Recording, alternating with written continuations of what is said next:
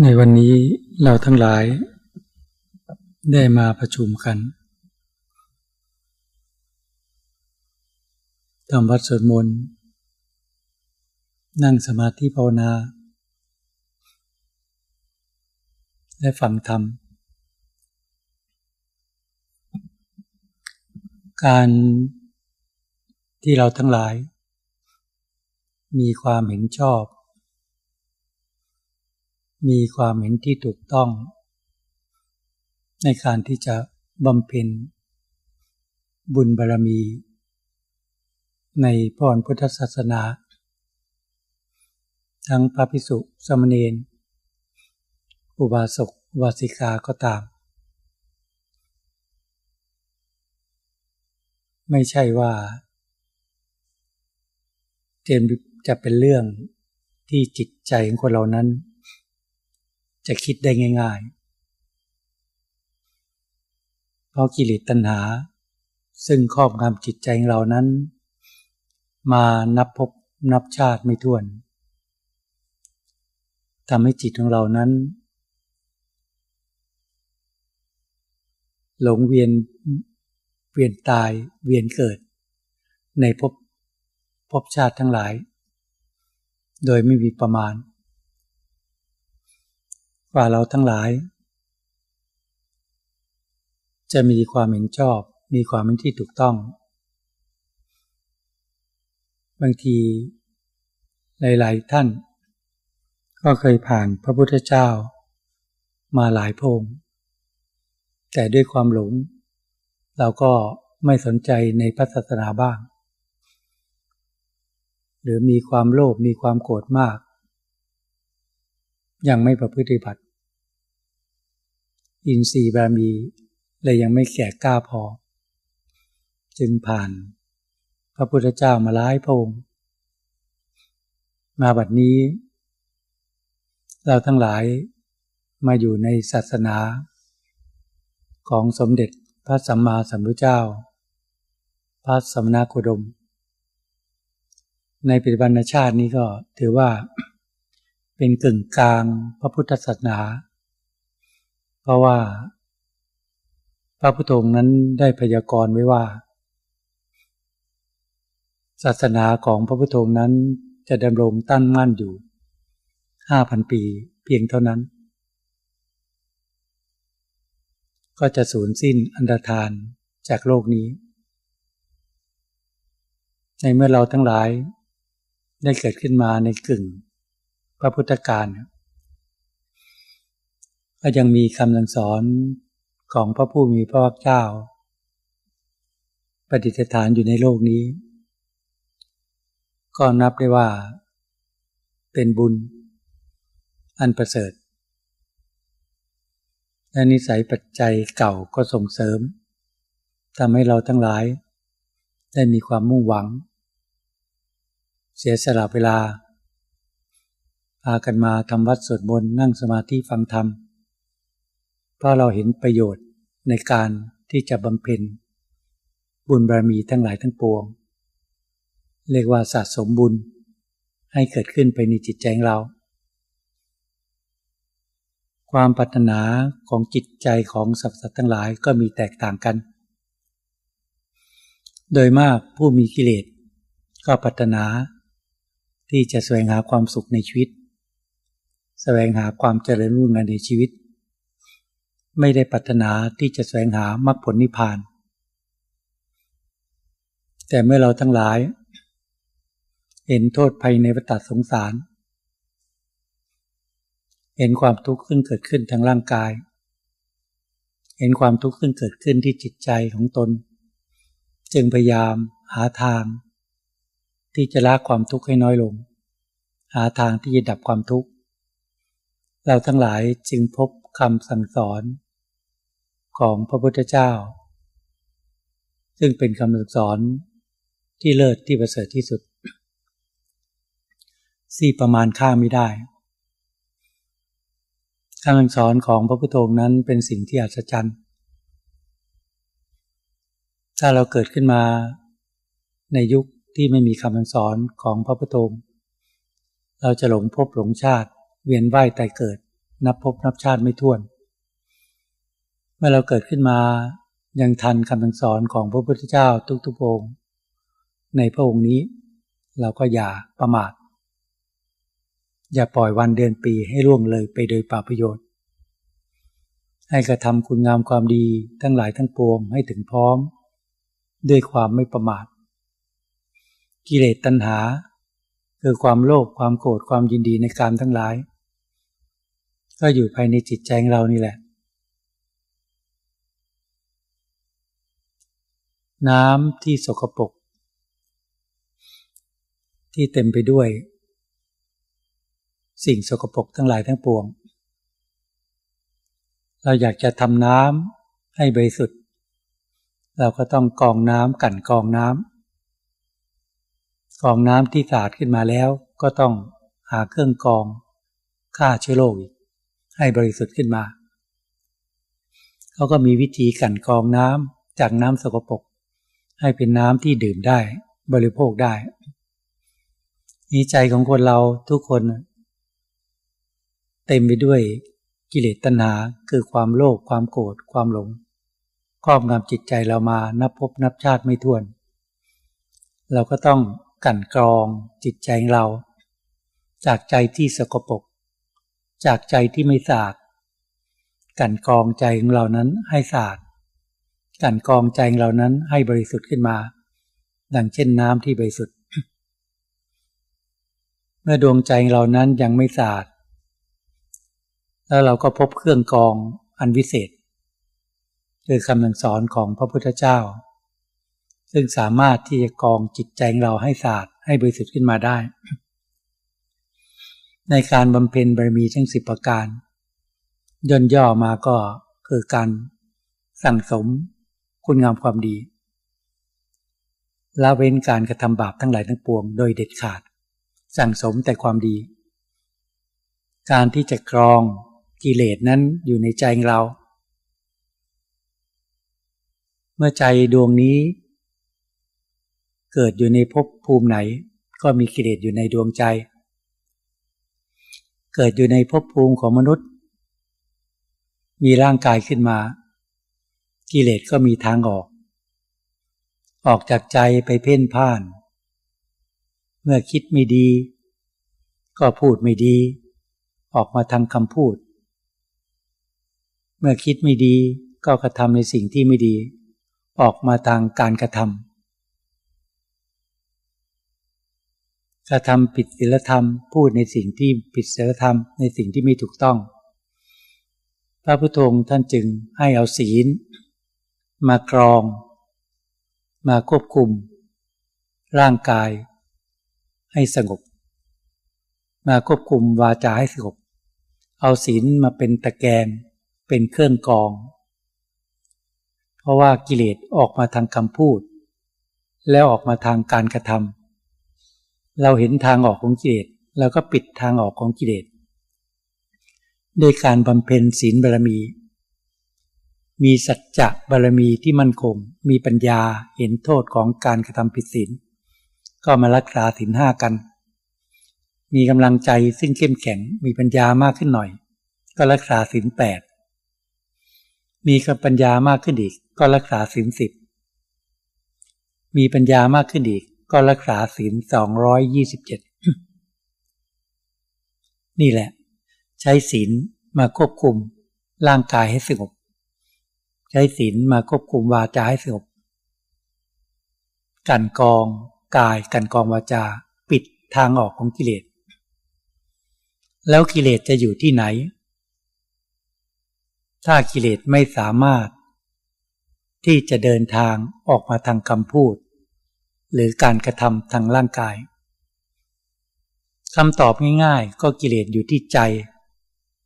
อยู่ที่จิตใจ ถ้าเรามีสัต จากบารมีเข้มแข็งที่จะบำเพ็ญศีลบารมีให้มั่นคง กิเลสจะอยู่ในใจเราไม่สามารถที่จะออกมา พูดร้ายหรือกระทำร้ายกัน ทั้งคำพูดและการกระทำจะถูกปิดผนึก ไม่สามารถที่จะเล็ดลอดออกมาได้ แล้วกิเลสก็อยู่ที่จิต กิเลสตัณหาคือความโลภ ก็เกิดขึ้นที่จิต กิเลสตัณหาคือความโกรธความมาคาดพิบัติก็เกิดขึ้นที่จิต กิเลสตัณหาคือความพอใจ ความไม่พอใจในรูปสิ่งที่รสสัมผัส ก็เกิดขึ้นที่จิต เพราะจิตของเรานั้น หลงมานับพบนับชาติไม่ถ้วน หลงคิดว่าความคิดเป็นเรา เราคิดดี ก็ว่าเป็นจิตของเรา เราคิดในสิ่งที่ไม่ดี ก็คิดว่าเป็นจิตของเรา เรามีความโลภก็เป็นจิตของเรา มีกิเลสตัณหาคือความโลภมากมายขนาดไหนก็แล้วแต่ จิตก็แนบสนิทอยู่กับความคิดอยู่กับอารมณ์ เป็นเนื้อเดียวกันไม่สามารถที่แยกออกจากกันได้เลย เรามีความโกรธก็จิตของเราอีก ความหลงเนี่ย ความหลงแอบอยู่ข้างหลัง เมื่อมีความโกรธจิตก็จับอารมณ์นี้ว่าเป็นจิตของตน แล้วไม่ละไม่วางด้วย ไม่ปล่อย เพราะเราหลง หลงคิดว่าเป็นจิตของเรา มีความโกรธมีความไม่พอใจ เก็บไว้ สะสมไว้ เดี๋ยวก็เกิด ความมาคาดวิบาทเกิดขึ้นภายในจิตใจของตน มันจะตามมาเกิดตามมา เป็นอารมณ์ที่รุนแรง แบบที่เราได้เห็นในโลกในสังคม มีความโกรธมากๆก็ทำร้ายร่างกายทำลายชีวิตกัน เพราะขาดสติ จิต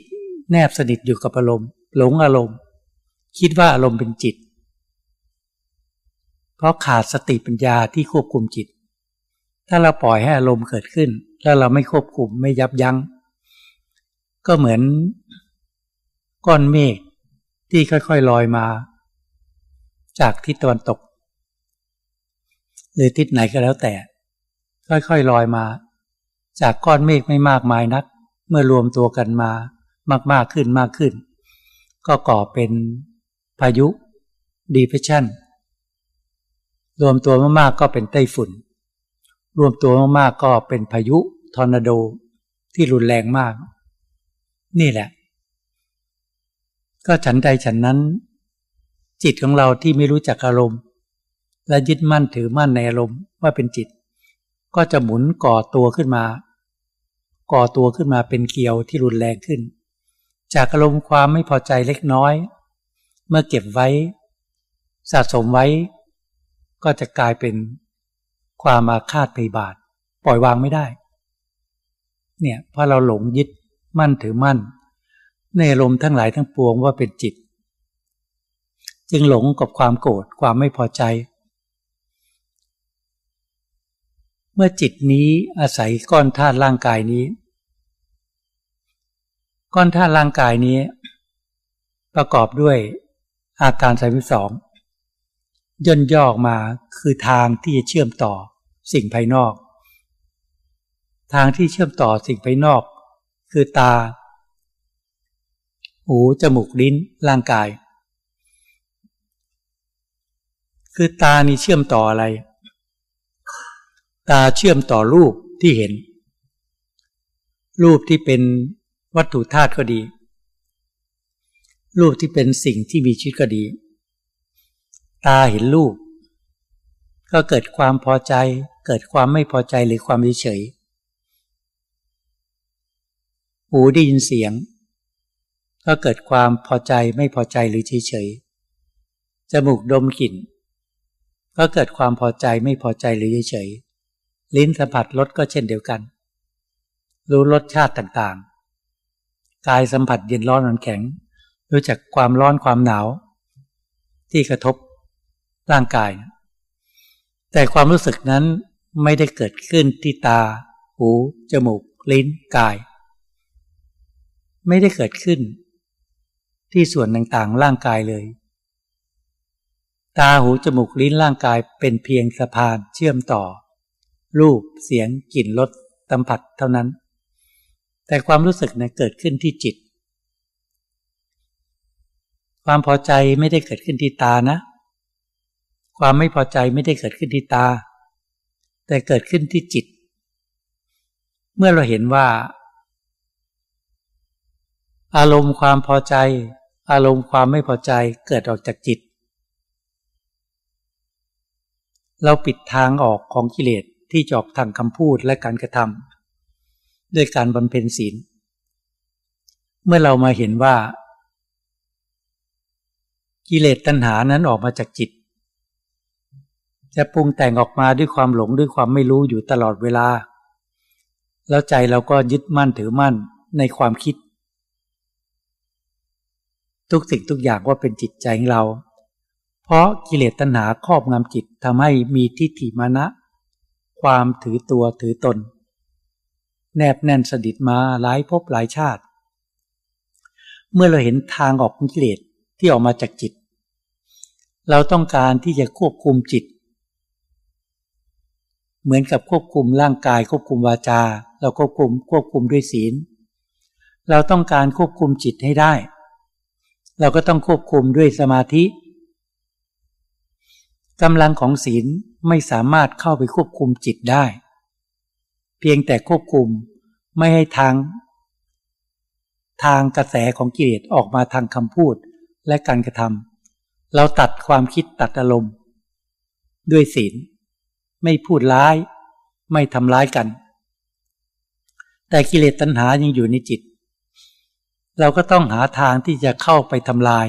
กิเลสตัณหาที่อยู่ในจิต เข้าไปทำลายรังของกิเลสที่อาศัยของกิเลสเนี่ย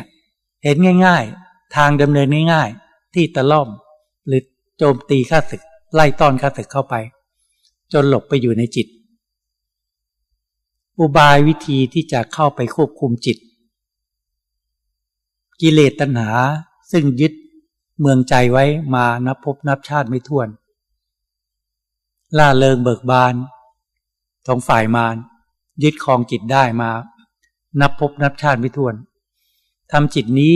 ให้ตกในสู่ภพภูมิของนรกทำจิตนี้ให้ตกไปในภพภูมิของเปรตอสุรกาย สัตว์เดชานกิเลสก็หัวเราะเยาะ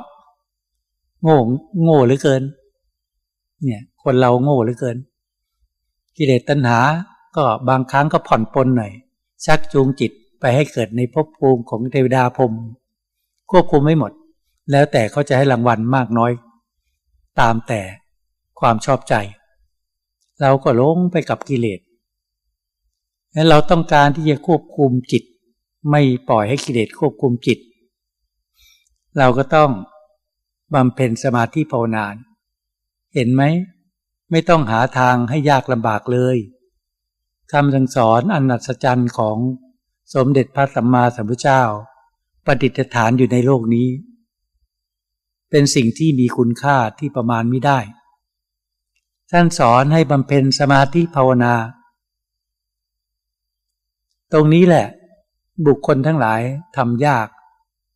ถามประชาชนคนทั้งหลายอยู่เสมอ นั่งสมาธิกันบ้างไหม ไม่ค่อยนั่ง นั่งทุกวันไหม ไม่ทุกวันเนี่ยแล้วต้องการความสงบ ต้องการความสุขที่แท้จริง แล้วจะพบความสงบได้อย่างไร ถ้าตนไม่เป็นที่พึ่งของตน จะพึ่งแต่พระพุทธเจ้า จะพึ่งแต่พระหลานสาวกจะพึ่งแต่สิ่งศักดิ์สิทธิ์ทั้งหลายทั้งปวงจะได้หรือ ถ้าตนไม่พึ่งตนเอง ท่านชี้ทางบอกทาง ไว้ว่าให้บำเพ็ญศีลบารมี ทางต่อไป ขั้นต่อไปเราก็รู้ว่าท่านบอกให้บำเพ็ญสมาธิบารมี แล้วเราจะก้าวเดินทางเส้นทางนี้ไหม คนส่วนมาก ก็ไม่มีปัญญาเพียงพอก็ไม่ก้าวเดินหรอกเพลิดเพลินไปกับอารมณ์คือกิเลสน่ะหลอก ให้เพลิดเพลินไปกับอารมณ์ปล่อยวันเวลาให้ล่วงเลยไป ไม่คิดหรอกว่าวันหนึ่ง เราจะหมดลมหายใจ แล้วสิ่งที่เราแสวงหาทั้งหมดจะไม่ใช่ของเรา ปัจจุบันนี้เราก็คิดว่าทุกสิ่งทุกอย่างเป็นของเรา แต่เมื่อเราหมดลมเมื่อไหร่ จะรู้จักความจริง ท่านจึงให้ไม่ประมาท ให้บำเพ็ญสมาธิภาวนา จะบำเพ็ญสมาธิภาวนาก็ยาก เดี๋ยวก็ว่าไม่มีเวลา เดี๋ยวก็ว่ามีการงานมาก มีภาระทางครอบครัว นั่นแหละทางของกิเลสทั้งนั้น ข้ออ้างของกิเลสทั้งนั้น แม้จะเป็นนักบวชก็ตาม จะเป็นสมณีนเป็นพระก็ตาม เข้ามาบวชพอมีเวลามาก ว่างมาก เวลาว่างมากก็พักผ่อนเนี่ยแทนที่จะเดินยังกรมนั่งสมาธิก็พักผ่อน แล้วจะพบความสงบได้อย่างไร บางคนลงทุนมาอยู่วัด ทำกิจวัตรข้อวัดประจำวัน ตามปกติมีเวลาว่าง เวลาทั้งยีบสี่ชั่วโมง แบ่งเวลาให้นั่งสมาธิเดินกรมชั่วโมงหนึ่งบ้างสองชั่วโมงบ้าง ในแต่ละวัน แล้วคิดหรือว่า มากเพียงพอที่ทำจิตให้สงบ เวลาตั้งยี่สิบสี่ชั่วโมง แต่นั่งสมาธิเดินกลม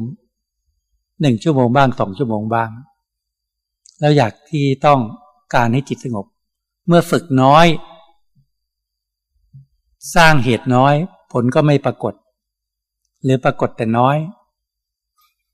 เมื่อทำความเพียรสร้างเหตุมาก นั่งสมาธิเดินกรมต่อเนื่องกัน ในแต่ละวันให้มาก สมาธิก็จะเกิดขึ้นต้องทำสมาธิให้ได้ ไม่ว่าพระเนรญาติโยมทั้งหลาย ถ้าจะต้องการที่จะละกิเลสหรือทำลายกิเลส ถ้าไม่มีกำลังใหญ่ของสมาธิ เพียงแต่ยับยั้งไว้เท่านั้นด้วยศีลไม่สามารถทำลายกิเลสได้ หลวงปู่ทองรัตซึ่งเป็นลูกศิษย์สำคัญของหลวงปู่เสาหลวงปู่มั่น จะเป็นอาจารย์ของหลวงพ่อชา ซึ่งท่านก็มีความเคารพต่อหลวงปู่ทองรัตสมัยก่อนนั้น ท่านสอนพระนวกะพระที่เข้ามาบวชว่าถ้าพวกเธอทำความเพียรวันหนึ่งไม่ถึงสามชั่วโมงศึกไปเถอะ นั่งสมาธิเดินกรมไม่ถึงสามชั่วโมงศึกไปเถอะ ไปช่วยพ่อแม่ทำงานดีกว่าเนี่ยอย่าหลอกลวงชาวบ้านเนี่ยท่านบอกแบบเป็นกลางๆนะ แต่สมัยก่อนนั้น เมื่อเราบวชใหม่ เราได้ยินคำเล่าขานมาแบบนี้ ก็ไม่สะใจแล้วนะสามชั่วโมงเนี่ย เพราะว่าเรื่องเล็กมากสำหรับเรา เรานั่งสมาธิเดินกรมวันหนึ่งไม่แปดไม่ต่ำกว่าแปดชั่วโมง ถ้าไม่อาพาธเราไม่ใช่ทำเล่นๆ เรายังว่าน้อยเกินไป แต่ว่าที่ท่านพูดก็คงถูกต้องสำหรับผู้ที่มีกำลังน้อยอย่างน้อย ให้ได้สามชั่วโมงขึ้นไป จึงจะคุ้ม เพราะว่าท่านไม่ได้มีความภาระหน้าที่การงานภายนอก ไม่ได้มีภาระครอบครัว นอนหลับทรัพย์สิทธิ์กันเหรอแล้วสมาธิจะเกิดขึ้นได้อย่างไร เมื่อไม่ฝึกฝนไม่ฝึกหัด ปล่อยให้กิเลสหลอกลวงจิตใจ นอนมาก ฉันมากทำเพียรน้อยทำความเพียรน้อย แล้วต้องการ อานิสงส์ใหญ่จะเป็นไปได้อย่างไร ต้องการมรรคผลนิพพานจะเป็นไปได้อย่างไร เมื่อลงทุนน้อย ผลตอบแทนก็น้อย เมื่อลงทุนมากผลตอบแทนก็มากพระพุทธองค์ท่านจึงตัดไปว่า การกระทำมันเลิศก็ย่อมได้ผลนั้นเลิศคือการกระทำความเพียรนั้นเลิศก็ได้รับผลคือความสงบ การกระทำมันน้อยก็ได้รับผลที่น้อย ที่ตรงนี้ยาก ในหมู่สมณะนักบวชควรที่จะตระหนักหาบายให้เกิดศรัทธาความเพียรให้มาก หรือญาติโยมก็เช่นเดียวกัน อย่างน้อย สร้างกำลังของสัจจะบารมีให้เข้มแข็ง ตั้งใจวันหนึ่ง ถ้าไม่นั่งสมาธิ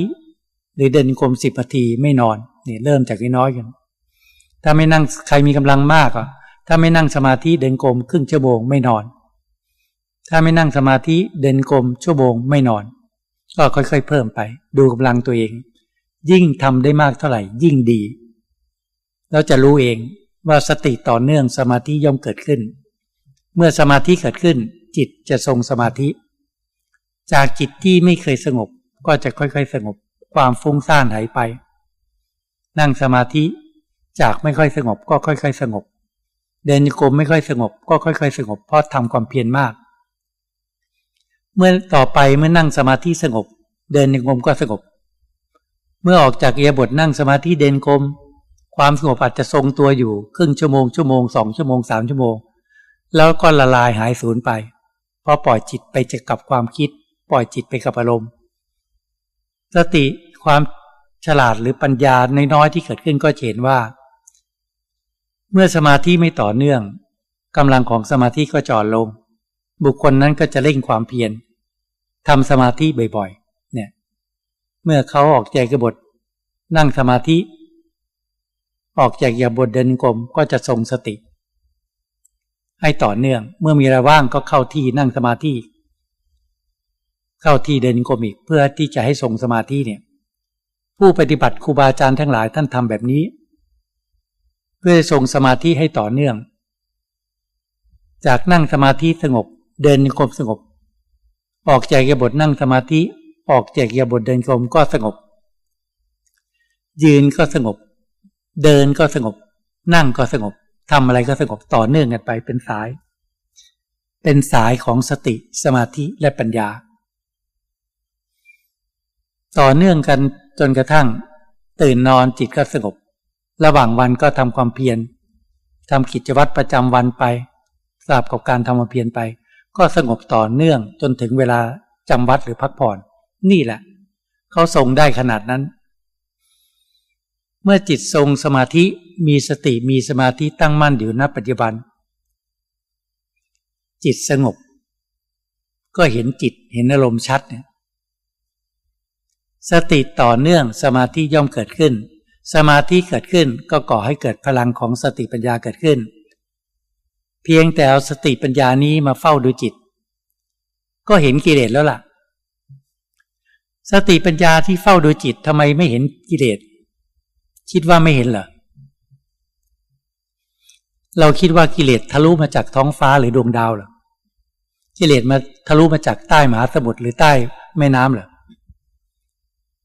เราไม่ต้องไปดูท้องฟ้าไม่ต้องดูดวงดาว ไม่ต้องดูแม่น้ำหมหาสมุทรหรอกเพียงแต่สติที่ตั้งมั่นเฝ้าดูจิตเท่านั้นแหละจะเห็นความคิด เห็นอารมณ์ทุกสิ่งทุกอย่าง นี่แหละทางออกของกิเลสสติเฝ้าดูจิต ทุกขณะจิตทำไมจะไม่เห็น ในเบื้องต้นนั้นเผลอสติซะมากกว่าก็ตาม แต่ถ้าตั้งสติมาเฝ้าดูจิตก็เห็น ตาเห็นรูปก็เห็นแล้วละ่ะ เห็นอะไรเห็นรูป ในขณะจิตต่อมา ก็เห็นว่าจิตกระเพื่อมคือมีความพอใจ หรือมีความไม่พอใจ นั่นแหละทำไมจะไม่เห็น เพราะความพอใจนี่ออกจากจิต ความไม่พอใจนี่ออกจากจิต หูดินเสียง หูดินเสียงดังเสียงเบา เสียงเพาะไม่เพลาะ ความรู้สึกความความชอบใจ ความไม่ชอบใจ ความพอใจ ความไม่พอใจนี้ สติเฝ้าดูจิต ก็เห็นอาการของจิตที่เกิดขึ้น นี่แหละ ง่าย ๆ เมื่อจิตมีความสงบเมื่อไหร่ จิตจะนิ่ง จะมีสติปัญญาเห็นว่า จิตนั้นที่นิ่งที่สงบอยู่ ก็เป็นอย่างหนึ่ง ความคิดหรืออารมณ์นั้นที่เกิดขึ้น ก็ออกมาจากจิตเราก็เห็นทางออกออกมาจากจิต คืออารมณ์ความพอใจ ความไม่พอใจในรูปเสียงกลิ่นรสสัมผัส เมื่อสติเห็นปัญญาก็หาทางที่จะทำอย่างไร จะทำอย่างไรจึงจะละความพอใจ ละความไม่พอใจออกไปจากจิตได้เนี่ยปัญญาก็เห็นความไม่เที่ยงของอารมณ์ ความพอใจก็ไม่เที่ยง ความไม่พอใจก็ไม่เที่ยง ถ้าเห็นในจิตก็จะปล่อยวางความพอใจ ปล่อยวางความไม่พอใจ สติปัญญาก็คอยดูแลรักษาจิตเนี่ยคือทำความสะอาดแล้วละ่ะ กันกองจิตแล้วละ่ะ เมื่อตาเห็นรูปเกิดความโลภเกิดขึ้น เนี่ย สติก็เห็นความโลภเกิดขึ้นทำยังไงปัญญาก็มาช่วย ช่วยพิจารณาทำอย่างไร จึงจะละความโลภจึงจะควบคุมความโลภได้ ให้อยู่ในขอบเขตของศีล ควบคุมความโลภให้อยู่ในขอบเขตของสมาธิมีความอดทนอดกั้นต่อลมควบคุมความโลภด้วยสติปัญญาหาทางทำลายความโลภด้วยการใช้อุบายปัญญาพิจารณากันกองละความโลภออกจากจิต นี่แหละ อารมณ์ก็หายออกไป หรือในเบื้องต้นนั้นบางทีฝึกทวนกระแสของอารมณ์ ทวนกระแสของกิเลสตัณหาคือความโลภบางทีรู้จักเสียสละทำทานหรือทำบุญอย่างเช่นที่พวกเราทำนี่แหละ เป็นการทวนกระแสของกิเลสตัณหา คือโลภไม่มีที่สุด เราก็สละออกทำทานบ้างทำบุญบ้าง ช่วยเหลือ เมตตาช่วยเหลือเกื้อกูลกัน ช่วยเหลือซึ่งกันและกันนี่แหละ ค่อย ๆ ฝึก เพื่อเปลี่ยนจิตใจที่มีความโลภความเต็นนีทีเดียว ให้มีความเมตตาเกิดขึ้น ให้มีความรู้จักเสียสละแบ่งปันเกิดขึ้น จนขนาดที่ว่ามีสติปัญญาที่จะละความโลภให้น้อยลงนี่ ถูกคุกกินกำลังของกิเลสที่ปรากฏขึ้นในจิตนะจะถูกคุมควบคุมด้วยศีล จะถูกถูกควบคุมด้วยสมาธิมีความอดทนอดกั้นต่อลม และสติปัญญาเข้าไปโจมตีทำลาย ละวาง ความโลภให้ออกไปจากจิต จิตก็สบาย ว่างจากอารมณ์ มีสติมีสมาธิมีปัญญาตั้งมั่นอยู่ณปัจจุบัน ใจก็สงบเย็น สติปัญญานี้ก็เฝ้าอยู่ที่จิตนี่แหละพอรู้ว่าเดี๋ยวกิเลสโผล่ขึ้นมาอีกกิเลสมันโผล่มาจากจิต จิตว่างก็อยู่ความว่าง เมื่อโผล่มาเมื่อไหร่ฉันจะซัดฉันจะจัดการ ฉันจะทำลายกิเลสเนี่ย เราต้องทรงสติทรงสมาธิให้ได้ระดับนั้นจึงจะเห็น ถ้าไม่มีสติเฝ้าดูจิต ไม่มีทาง ตรงนี้หลวงพ่อชาจึงเปรียบเทียบไว้ว่า เหมือนเรามีเนื้อที่บ้าน ร้อยตารางวาก็ดีหนึ่งไร่ก็ดีห้าไร่ก็ดีสิบไร่ก็ดี มีกำแพงมีรั้วล้อมล้อมทั้งหมดสามสี่ด้าน มีประตูเข้าทางเดียว หน้าบ้านเรา มีประตูเข้าทางเดียวหน้าบ้านเรา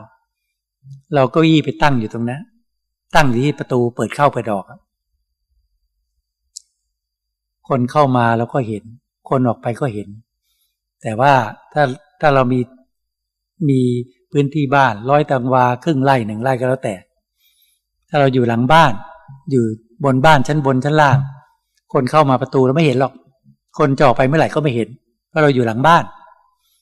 แต่ถ้าอยู่ที่ประตูอะคนเข้ามาออกไปเราเห็นตลอด เหมือนเราสติมาเฝ้าดูจิตทำไมจะไม่เห็น กิเลสขึ้นออกมาจากจิต เราก็เห็นต้องการสติเฝ้าดูจิต แล้วสติที่เฝ้าดูจิตได้ก็ต่อเมื่อกำลังของสมาธิ ต้องเข้มแข็ง สติก็เข้มแข็ง เห็นจิตเห็นอารมณ์อารมณ์ความโกรธที่เคยไม่เคยเห็น พออารมณ์ความโกรธนี่เกิดขึ้นง่ายมากนะ ในจิตใจคนเราเนี่ย ง่ายยังไง แค่คนพูดอะไรที่ไม่ถูกหูเราเรียกว่าไม่ถูกใจนั่นแหละ จริงๆ ไม่ได้ไม่ถูกหูหรอกหูเป็นสะพานเชื่อมต่อเสียงเท่านั้นแหละ คือไม่ถูกใจอะ พูดประโยคไหนที่ไม่ถูกใจที่ไม่ต้องกับใจแล้วโกรธละ นั่นแหละ แพ้แล้วเพราะขาดสติใช่ไหมเข้าไปกับอารมณ์ความไม่พอใจอะแต่เราไม่เห็นเพราะอะไร เพราะจิตหลงอารมณ์ไงหลงว่าอารมณ์เป็นจิต ที่ทีมานะ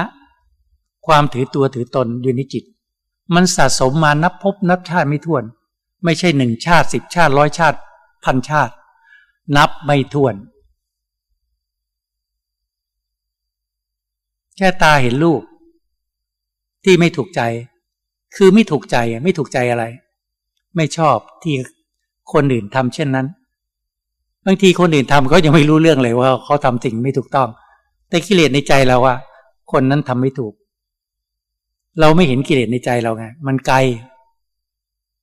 เพราะเราไม่เห็น เพียงแต่ว่าทุกสิ่งทุกอย่างต้องถูกต้องกับใจเรา จึงจะไม่มีความโกรธไม่มีความไม่พอใจ อันนั้นเรียกว่าความเห็นผิด ความหลงที่เราไม่ค่อยได้เห็นกัน ไม่ค่อยได้รู้ เราเห็นแต่ความโลภชัด เห็นแต่ความโกรธชัด หรือบางครั้งไม่ชัด เพราะความหลงซ่อนอยู่ข้างหลังทำให้ใจเราหลงไปกับอารมณ์ความโลภทำให้ใจเราหลงไปกับอารมณ์ความโกรธจึงบอกว่าแค่ตาเห็นรูปที่ไม่ถูกใจ ก็มีความโกรธได้นะ แค่หูดีนเสียง ที่ประโยคที่ไม่ถูกใจก็โกรธได้ เชื่อไหมล่ะ ลองสังเกตดูใจเรา แค่คำพูด จะหนึ่งคำห้าคำสิบคำหรือประโยคที่ไม่ถูกใจฉันโกรธก่อนละ เราฉลาดหรือเราโง่ ที่หลงไปกับอารมณ์ ความโกรธความไม่พอใจ เพราะเราขาดสติ ขาดปัญญา ตาเห็นรูปรูปก็สักแต่ว่ารูปไม่เที่ยง ตาก็ไม่เที่ยง อารมณ์ในใจเราก็ไม่เที่ยง แต่เราไม่เห็นเลย เห็นรูปเป็นตัวเป็นตน เห็นอารมณ์เป็นตัวเป็นตน เกิดความโกรธเกิดความไม่พอใจ ง่ายนิดเดียว เนี่ย เห็นรูปที่ไม่ชอบใจก็เกิดความโกรธได้ยินเสียงที่ไม่ชอบใจก็เกิดความโกรธเสียงคืออะไร เสียงคือลมที่ออกมาจากปาก ค่ลมเท่านั้นแหละ เราก็ไปตีโพยตีพายกับลมที่ออกมาจากปากของคน พูดไม่ถูกใจเราเราก็โกรธแต่ถ้าเราปฏิบัตินะ ต้องมีความตั้งใจ ตั้งใจอย่างไร ตั้งใจว่า เราจะละความโลภให้น้อยลง เราจะละความโกรธให้น้อยลง ถ้าไม่ตั้งใจ เราจะหลงโลภหลงกับความโลภเนี่ยหลงกับความโกรธนี่แหละถ้าไม่ตั้งใจต้องตั้งใจจริง ๆ ว่าอย่าเห็นนะ ความโลภเกิดขึ้นมาฉันจะทำลายเจ้า อย่าเห็นนะ ความโกรธขึ้นมาฉันจะทำลายเจ้า ถ้าไม่ตั้งใจที่จะละความโลภละความโกรธไม่ได้เห็นหรอก ไม่ได้เห็นว่าจิตกำลังมีกิเลสตัณหาคือความโลภไม่ได้เห็นหรอกจิตกำลังมีกิเลสตัณหาคือความโกรธ ความไม่พอใจ แล้วก็เหมือนพายุ เหมือนก้อนเมฆที่ก่อตัว เก็บไว้เป็นนาทีเป็นชั่วโมง เป็นวันเป็นอาทิตย์ได้ เนี่ยเหมือนก้อนเมฆที่ก่อตัว เป็นอารมณ์ที่รุนแรง เก็บไว้ทำไม ถ้าเราทำลายก้อนเมฆให้แตกสายลงไป เนี่ย พายุก็ไม่เกิดขึ้น ถ้าเราทำลายอารมณ์ให้หมดไป ความมาคาดปีบาทก็ไม่เกิดขึ้นเจริญเมตตาให้ไปซึ่งกันและกัน ไม่เพ่งโทษกัน ให้มาเพ่งดูใจของเรา เกิดความโลภเมื่อไหร่ต้องละ เกิดความโกรธเมื่อไหร่ต้องละ สบายเลยพราะเรื่องของคนอื่นเราไปเพ่งทำไม คนอื่นก็ทำไม่ดี ฉันโกรธละเขาทำดีแต่เรามีความเห็นผิดเราก็โกรธเอาคนนั้นเขาไม่ดี เป็นหน้าที่ของเราเหรอที่เราจะไปแก้ไขเขา ก็เป็นหน้าที่ของตัวเขาสิเขาไม่ดีเขาต้องแก้ไขตัวเขาเอง ส่วนใจเราไม่ดีก็ต้องแก้ไขจิตใจเรา เนี่ย ถ้าการปฏิบัติเนี่ยต้องย้อนเข้ามาหาใจเรา ไม่ใช่ว่าจะไปแก้ไขเปลี่ยน การกระทำของคนอื่น เปลี่ยนคำพูดคนอื่น มันเป็นไปไม่ได้ ทุกคนมีกิเลสแต่เราต้องรักษาใจของเรา เขาพูดไม่ดีแล้วก็ไม่โกรธมันสบายจะตาย เราต้องทำต้องตั้งรับให้ได้ การประพฤติบัติจเจริญเมตตาให้ไปถึงกันและกัน ถ้ามีสติมีสมาธิมีปัญญา ตาเห็นรูปหูดินเสียงเกิดความโกรธเกิดความไม่พอใจ สติรู้เท่าทัน สมาธิอดทนอดกั้นต่อลม และปัญญารีบทำลายเลยรีบละ ในขณะจิตนั้น ต้องละให้ได้ อย่าเก็บอย่ากักขังไว้ เก็บไว้นานเท่าไหร่ก็มีความทุกข์อะ แล้วเราก็โง่ที่จะเก็บไว้เป็นวันเป็นอาทิตย์เป็นเดือน เราก็ไม่เห็นความโง่ความไม่ฉลาดของเรา ไม่เห็นความทุกข์ด้วย อยู่ความทุกข์ไม่เห็นความทุกข์แล้วเราฉลาดไหมล่ะ ที่ปล่อยให้ใจเราเศร้าหมอง ปล่อยให้ใจเราทุกข์ทำไมไม่หาทางละ ไม่หาทางปล่อยวาง ไม่หาทางทำลายกิเลสในใจของเรา เนี่ย อารมณ์มันเป็นแบบนี้ อารมณ์มีกิเลสทั้งหมด ความโลภความโกรธความพอใจความไม่พอใจเป็นกิเลส สติปัญญาเฝ้าดูจิตหาทางละละความโลภให้น้อยลงละความโกรธให้น้อยลงละความพอใจความไม่พอใจ เห็นความไม่เที่ยงของอารมณ์ เห็นความไม่เที่ยงของอารมณ์ จิตก็ค่อยๆ ปล่อยวางทำจิตให้เป็นกลาง นักปราชญ์ทั้งหลาย ท่านจึงบอกว่า รูปเสียงกลิ่นรสสัมผัส ภายนอกนั้นไม่เที่ยงหรอก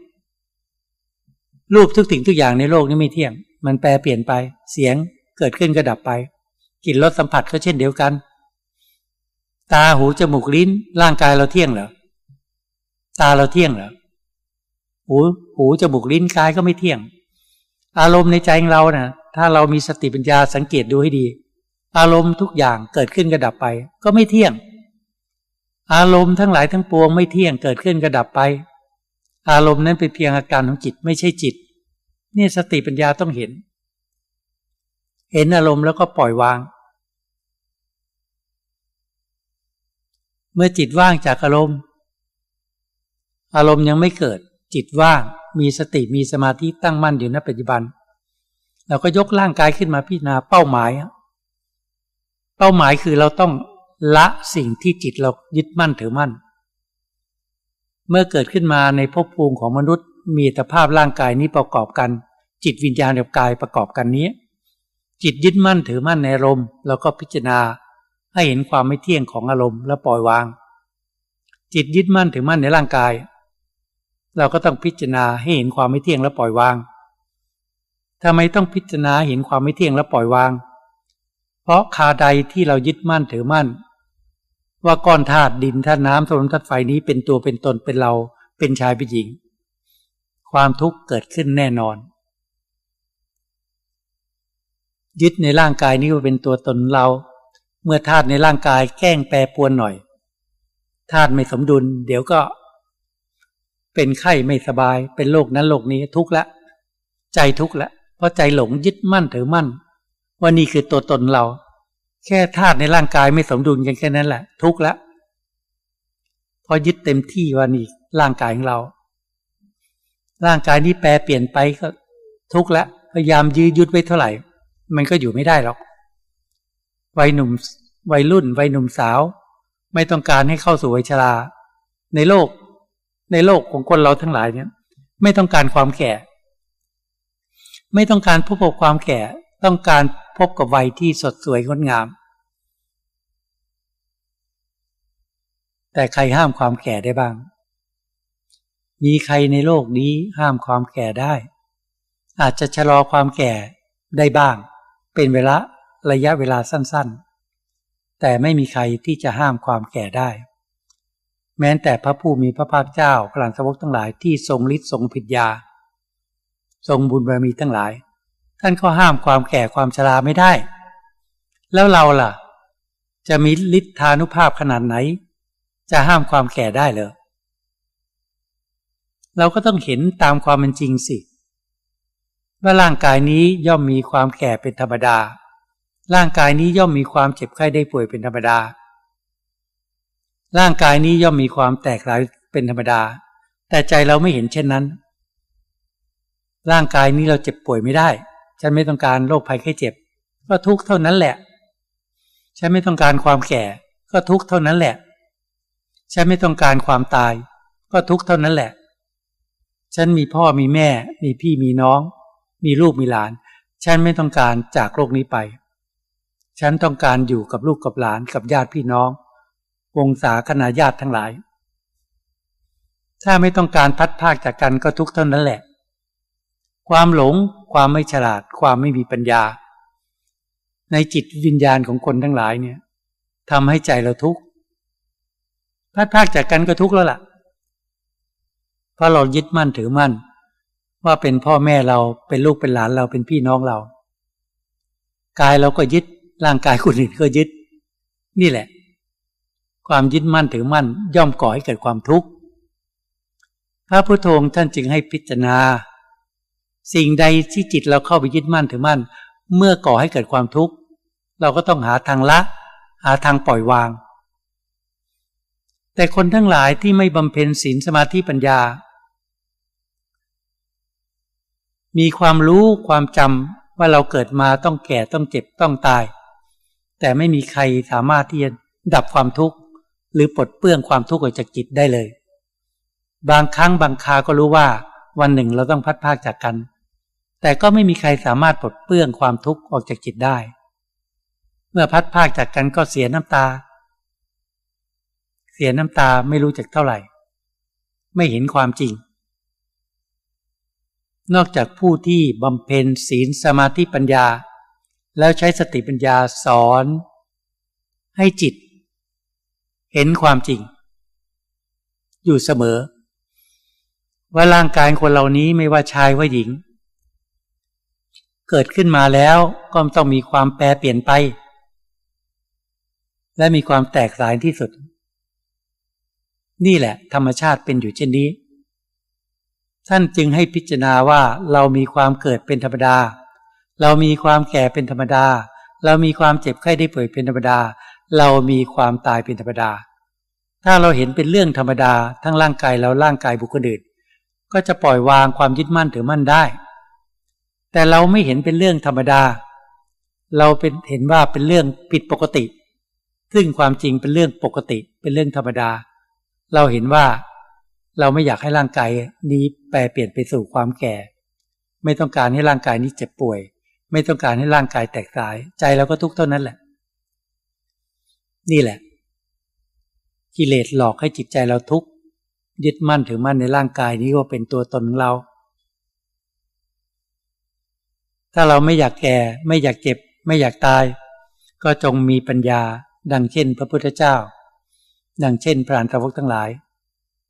ท่านก็หาทางไม่เกิด ถ้าใครพบทางไม่เกิด เมื่อไม่เกิดขึ้นมาก็ไม่พบความแก่ ไม่พบความเจ็บ ไม่พบความตาย แล้วเรามีบุญขนาดไหน ที่เกิดขึ้นมายังมีคำสอนของพระผู้มีพระภาคเจ้า ท่านชี้ทางบอกทางหนทางที่จะไม่เกิด ท่านชี้ทางบอกทางหนทางที่จะพัฒนาจิตไปเพื่อความสะอาดเพื่อความบริสุทธิ์เพื่อพันิพาน นั่นแหละ ทางไม่เกิด คือการบำเพ็ญบุญบารมีทั้งหลายทั้งปวงให้ถึงพร้อมด้วยความไม่ประมาทไม่กระทำบาปไม่กระทำในสิ่งที่ผิดศีลธรรมบำเพ็ญศีลบำเพ็ญสมาธิบำเพ็ญปัญญา บารมี และมีสติปัญญาที่ทำลายกิเลสภายในจิตใจของเรา หาทางละความโลภหาทางละความโกรธหาทางดับความทุกข์หาทาง พิจารณาเห็นความไม่เที่ยงของอารมณ์ อารมณ์ทั้งหลายทั้งปวงเป็นเพียงอาการของจิต เกิดขึ้นก็ดับไป พิจารณาเห็นร่างกายนี้ไม่เที่ยงไม่ใช่ตัวตน อยู่เสมอ ความจริงเพียงแต่เรานึกขึ้น เราก็เห็นแล้วละ่ะ เรานั่งกันอยู่ตรงเนี้ยลองนึกย้อนไปตั้งแต่วันเกิด เกิดมาจากคันมันดา เราเดินได้พูดได้ไหม ก็นอนแบเบา การเวลาเปลี่ยนแปลงไป จากวันเป็นเดือนจากเดือนเป็นปีก็จเจริญวัยขึ้นมายืนได้เดินได้พูดได้ช่วยเหลือตัวเองได้จริญวัยขึ้นมาจนเป็นวัยรุ่น เป็นวัยหนุ่มสาววัยกลางคน มันเปลี่ยนไหมล่ะ ร่างกายเนี้ยจนเรามานั่งอยู่เนี้ยนั่นแหละก็ไม่เที่ยง ไม่มีอะไรเที่ยง แล้วการเปลี่ยนแปลงจะเปลี่ยนแปลงไปเรื่อยๆ จากวัยหนุ่มสาววัยกลางคน บางคนก็เข้าสู่ ล่วงเข้าสู่วัยชราเปลี่ยนแปลงไหม แล้วกายเนี่ย จะเดินทางไปทางไหน ก็เดินทางไปสู่มรณะ คือความแตกตายที่สุดเนี่ยเนี่ยขั้นตอนของร่างกายเป็นแบบนั้นทำไมเราไม่เห็นนะเราจะยึดมั่นถือมั่นไปตราบนานเท่านานขนาดไหน เนี่ย ก็นับได้ว่าเราทั้งหลายไม่ว่าพัฒเนนหรือญาติโยมทั้งหลายเนี่ย ก็ถือได้ว่าไม่ประมาทในชีวิตพอสมควร เพราะว่าเราพยายามที่จะหาทาง ที่จะพัฒนาจิตไปเพื่อมรรคผลนิพพาน หาทางไม่เกิดอีก แล้วเราไม่ต้องหาทางให้ยากลำบาก เพราะเรารู้จักคำสอนของพระพุทโธเพียงแต่ว่าเราบำเพ็ญบารมีให้หนักแน่นมั่นคงเนี่ยการทำบุญก็ทำตามกำลังใจของเรา การรักษาศีลต้องมั่นคงเลย อย่าไปตามกิเลสตัณหา รักษาได้บ้าง บางวันก็รักษาครบบางวันก็ไม่ครบไม่เอา ต้องสัจจะบารมีมั่นคง ไม่มีเจตมาเจตนาที่ล่วงเมื่อศีลศีลห้านี้ต้องจับให้ได้ ต้องยึดมั่นถือมั่นให้ได้ มั่นคง ไม่มีเจตนาล่วงละเมิดศีลให้มีสติปัญญาควบคุมให้ได้ นี่แหละ ไม่ผ่อนตามกิเลสตัณหาหลายๆท่านก็ผ่อนเดี๋ยวก็ข้อนั้นไม่ได้ข้อนี้ไม่ได้ อ้างตามกิเลสตัณหา ไม่มั่นคงเลย แล้วสมาธิภาวนานะอันนี้ระยากหน่อย ถ้าไม่มีความอดทนไม่มีความเพียร ไม่เสียสละเวลา ไม่พบความสงบหรอกทำไมเราทำงานมาในวัยที่ร่างกายเป็นหนุ่มเป็นสาวกำลังร่างกายแข็งแรงขยันทำงาน มุ่งที่จะหาทรัพย์ภายนอกกัน หาไว้เต็มบ้านเต็ม เต็มแผ่นดินหรือไงเราจะเอาทรัพย์ไปไหนอะ กิเลสก็พาให้หลงแสวงหาไม่มีที่สุด บางคนแสวงหาไม่มีวันพักผ่อนนะ อายุมากก็ยังแสวงหา ไม่มีวันพักผ่อน ไม่มีวันพอ นั่นแหละ ต้องรู้จัก ที่แสวงหาทรัพย์ภายนอกแสวงหาได้ แต่แสวงหาทรัพย์ภายในอะ ในการบำเพ็ญสมาธิภาวนา ถ้าเราเห็นประโยชน์น้อย แบบที่ญาติโยมทั้งหลายโดยส่วนมากเห็นน้อย ก็ไม่ทำเลย ไม่เห็นประโยชน์ก็ไม่ทำเลย เห็นน้อยก็ทำน้อยสิบนาทีสิบห้าที เห็นมากขึ้นก็ทำมากขึ้น ชั่วโมงสองชั่วโมง แล้วแต่กำลังใจของแต่ละบุคคลต้องมีปัญญา ถ้าเห็นประโยชน์มากก็ทำมากเนี่ยทำมากขึ้นเรื่อยๆจนสละจากเพศคารวาสเข้ามาอยู่ในเพศนักบวชเนี่ยถ้าเข้ามาอยู่ในเพศนักบวชไม่ว่าเป็นพระเป็นเนรถ้าไม่บำเพ็ญภาวนากิเลสก็ตีออกไปอีก ก็แพ้กิเลส เดี๋ยวกิเลสก็พาคิดไปเรื่องทั้งโลก อยากไปสแสวงหาทรัพย์ภายนอก อยากไปสร้างครอบครัว ก็คิดไปแบบนี้นะเรื่องของกิเลสเนี่ยต้องทำความเพียรมาก จนจิตไม่ฟุ้งซ่านนั่แหละจนจิตสงบ มันก็สบายสงบเยือกเย็น ไม่คิดไปตามกิเลสตัณหา ใจก็สงบ สงบด้วยศีล สงบด้วยสมาธิ และมีปัญญาควบคุมจิต ก็อยู่ในเพศสมณะได้โดยสบายปลอดโปร่ง จากวันเป็นเดือนจากเดือนปีสบายเพราะไม่ต้องการทรัพย์อันใด เนี่ย รู้ทางกิเลสแล้วก็สงบเย็น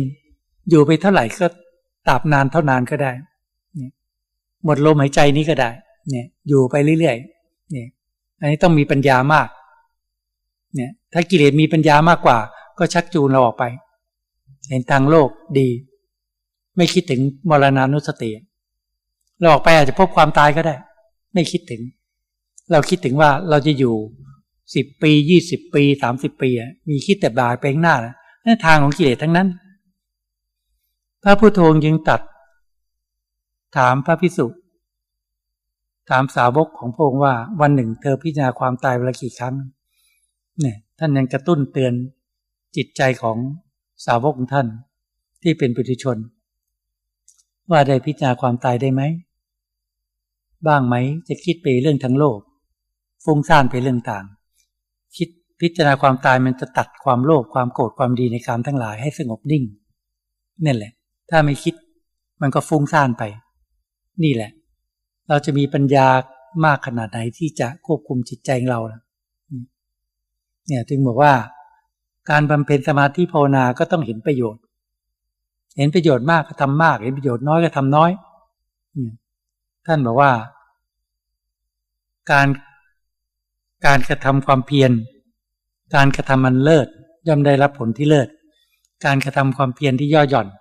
เนี่ยก็ไม่ได้รับผลนั้นเลิศมันอยู่ที่การประพฤติบัติของตัวเราเอง เพราะฉะนั้นหนทางการประพฤติบัติ ทุกคนก็ทราบกันดีอยู่แล้ว อยู่ที่เราทั้งหลายไม่ว่าพระเนรญาติโยมทั้งหลาย ต้องหาบายให้เกิดศรัทธาในการกระทำความเพียรให้มากในทุกๆวัน